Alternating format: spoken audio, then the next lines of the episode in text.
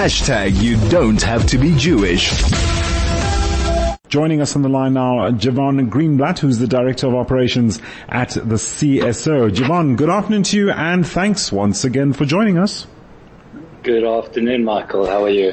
Good, Jevon. Great to have you on board. Hope you're keeping well, Jevon. So as we approach Hanukkah, that will be this Thursday, as I've confirmed with Sina. We're looking at safety aspects uh, regarding safety as we approach this important time of the year. And given the fact that this uh, war is taking place in Israel, anti-Jewish sentiment and anti-Semitism materializing around the world at the moment, take us through what measures, given what I've just said, you have in place place uh, to safeguard the community at this point in time?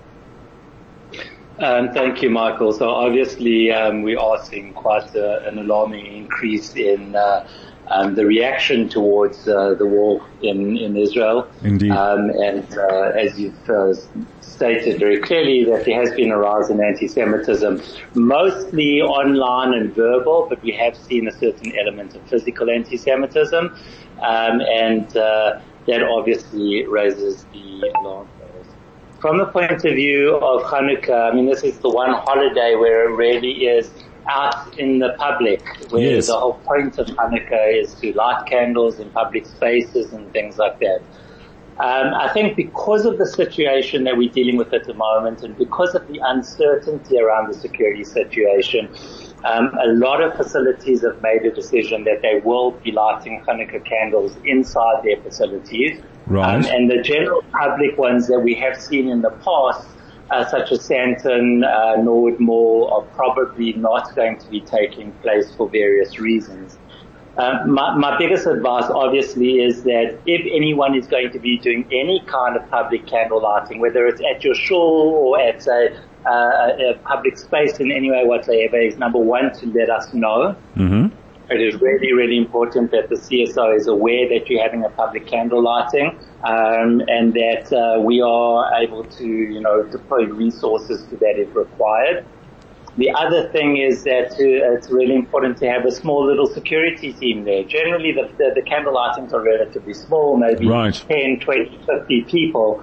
Um, but we would like to either from the specific shul itself, who all have their own security teams, um, and if there is assistance required, then just to reach out to the CSO and let us know about it, and then we can try and assist you in arranging some additional security for those candle lightings and just the organizers are vigilant, aware of what's happening around them, um, that they are watching any suspicious behavior or strange people hanging around um, that shouldn't be there. And if they do see anything like that before, during, or after mm. uh, one of the candle lighting events, just to report it to the CSO immediately with as much detail as possible. If it's a vehicle Indeed. registration, if it's a person, then obviously just a description of the person, as much information as possible.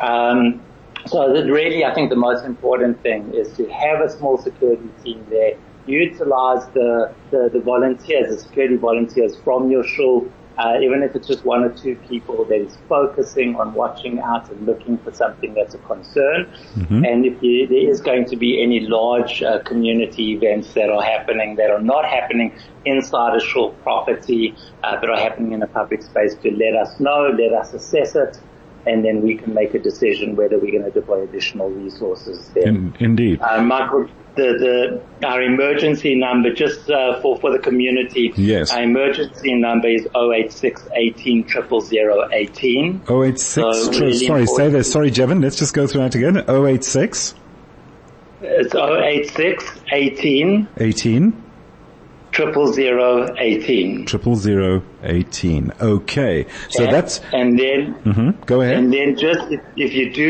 you can either phone through if you have an event, you can phone through to that number just to let us know and someone will contact you back. Okay. Or alternatively, you can send an email to info, it's I-N-F-O Yes. at CSO dot org dot ZA. .org.za.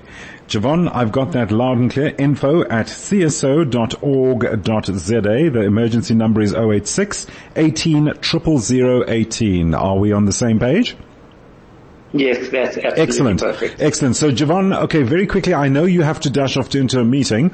You did mention your presence uh, at these uh, at these at these uh, certain venues and uh, how you will be proactive. So um, from now until then, how will people recognize your presence or uh, your visibility? How would they know that it is your team out there uh, ensuring safety? So they generally you will see the CSO branding. It's Mm-hmm. a CSO logo. They will be wearing CSO uniforms. Uh, not everyone is going to be branded. So some people are just kind of community marshals that are working alongside us. Mm-hmm. Um, so don't be too concerned if you don't necessarily see a specific CSO branding outside or at a facility. Uh, generally, we would have a community marshal or one of our CSO people at that event. Um, there are really only one or two major community events that uh, are taking place that we're aware of. Okay. And that's why I'm saying once again, if, if, we, if we're not aware of any of them, then it really is important that the community or the, the organizers let us know so that we can make sure we're there.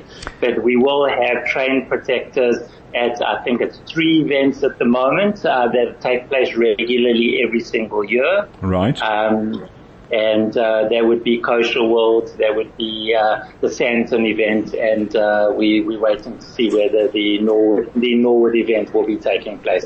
And there's one at Genesis as well. We will have our protectors there protecting that. Indeed. Jevon, I understand you have to dash off now. I will let you off the hook. Jevon, uh, everything of the best in your uh, security endeavors regarding Hanukkah just around the corner. And thanks so much, Jevon, for joining us once again just to update the community on security measures which you are taking as we approach this point in time. Jevon Greenblatt, Director of Operations at the CSO.